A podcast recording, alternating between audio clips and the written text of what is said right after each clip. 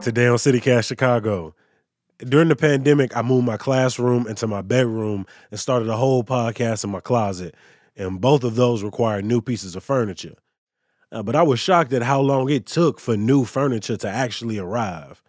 But while those shipping delays were a huge headache for customers like me, it's helping some local businesses. I'm talking antique shops, resale stores, and auction houses. A business reporter explains the trend, and we get a little tour of a 40,000 square foot antique mall in the burbs. It's Monday, September 27th. I'm Jacoby Cochran, and this is CityCast Chicago.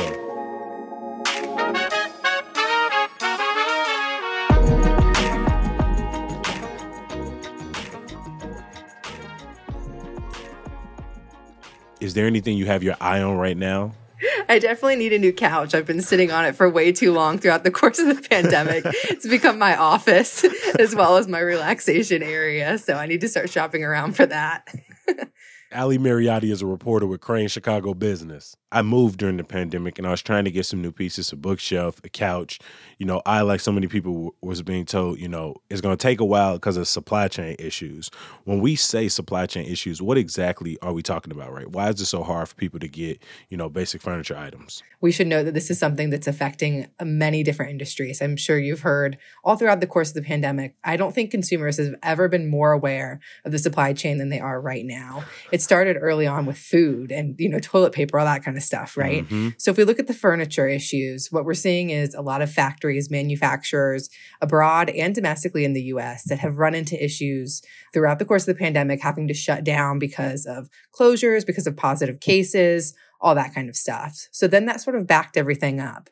And then we saw the surge in demand from everybody wanting more furniture, moving into new houses, buying second homes. We saw a lot of that here in the Chicago area. So demand is up. And at the same time, you're not getting as many pieces that are coming out of these manufacturing facilities.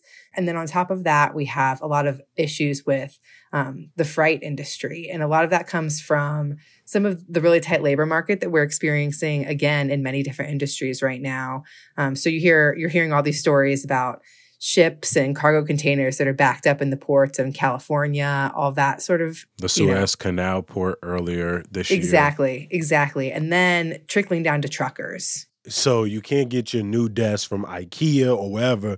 So people instead are going to antique and resale shops. Yeah, for sure. So the biggest thing that's driving this in this moment is that these antique shops, they have the supply, right? So last year in 2020, a lot of furniture home goods stores saw this bump where it was like we were talking about everybody needing new desks and chairs at first and then deciding to spend their disposable income on sprucing up their living spaces. That was driving sales at crate and barrel at wayfair all those companies you can think of.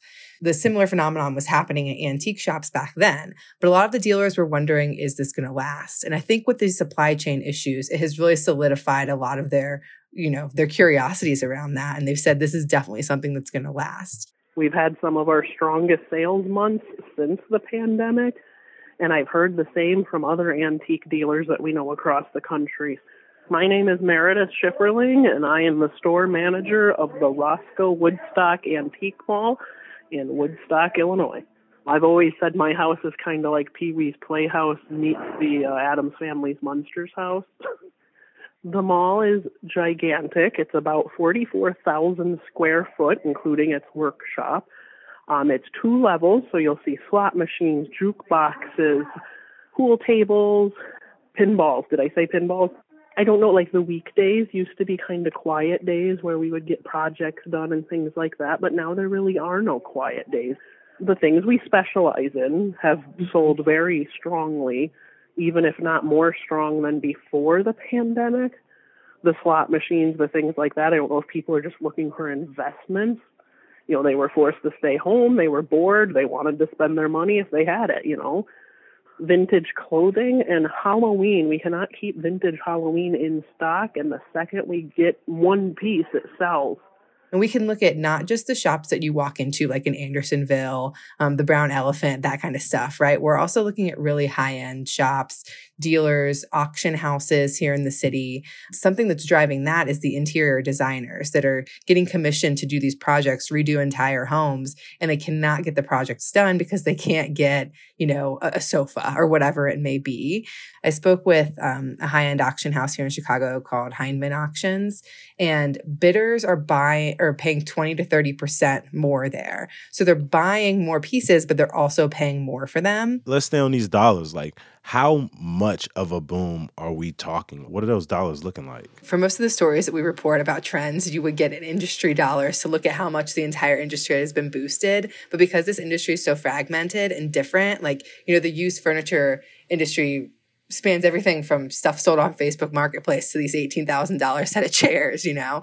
Just speaking to kind of the individual dealers that I spoke with, there was one in Edgewater, um, and he was telling me that revenue is up 20% this year, We've seen some that have doubled. There's one dealer, um, it's called Modern Hill Furniture. It's out in countryside, and they were telling me that they expect revenue to reach um, almost six million this year, and that's up from 1.8 million in 2020 and 1.2 million in 2019. So you can kind of see there how they did see that bump in 2020, but this year it's just been completely astronomical. Uh-huh is that an oddity or or have you been seeing like no like there is a there is a sense that businesses across the, the spectrum have been seeing this bump.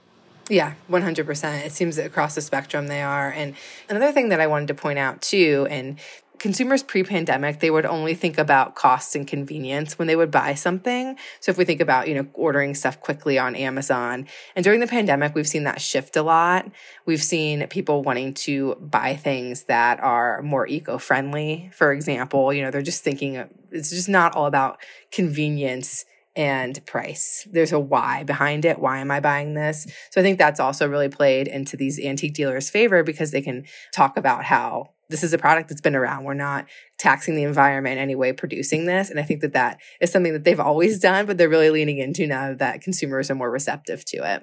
The other thing is the desire to support local businesses, which really rose up, you know, throughout the course of the pandemic. And I think a lot of these antique shops, they're kind of like your main street type of businesses that people like to go to just around the corner.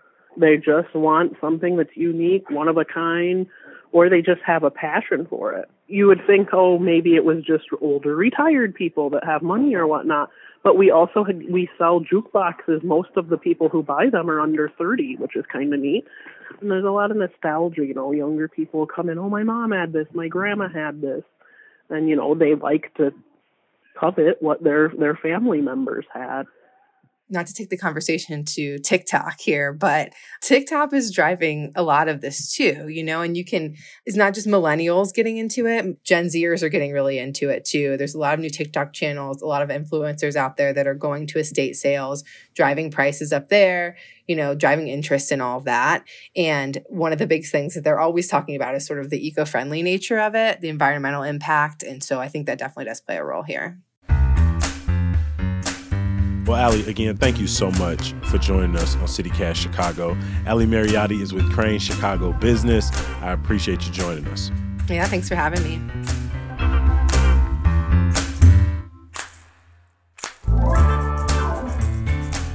Before I let you go, a little bit of news, y'all. Late last week, workers at an El Milagro tortilla production facility in Little Village walked out. Organizers stated that poor working conditions, long hours, and unfair wages have been the status quo for years. They also said a lack of COVID protocols has led to 85 workers getting sick and five deaths.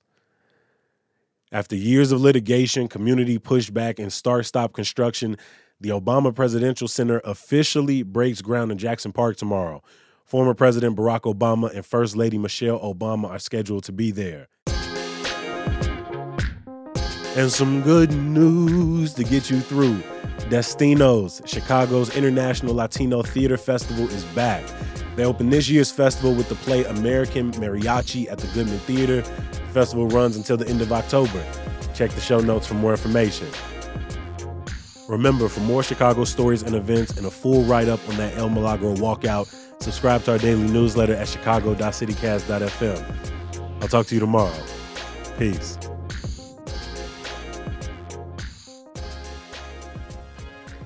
Red leather, yellow leather, red leather, red leather, yellow leather, red leather, yellow leather. All right.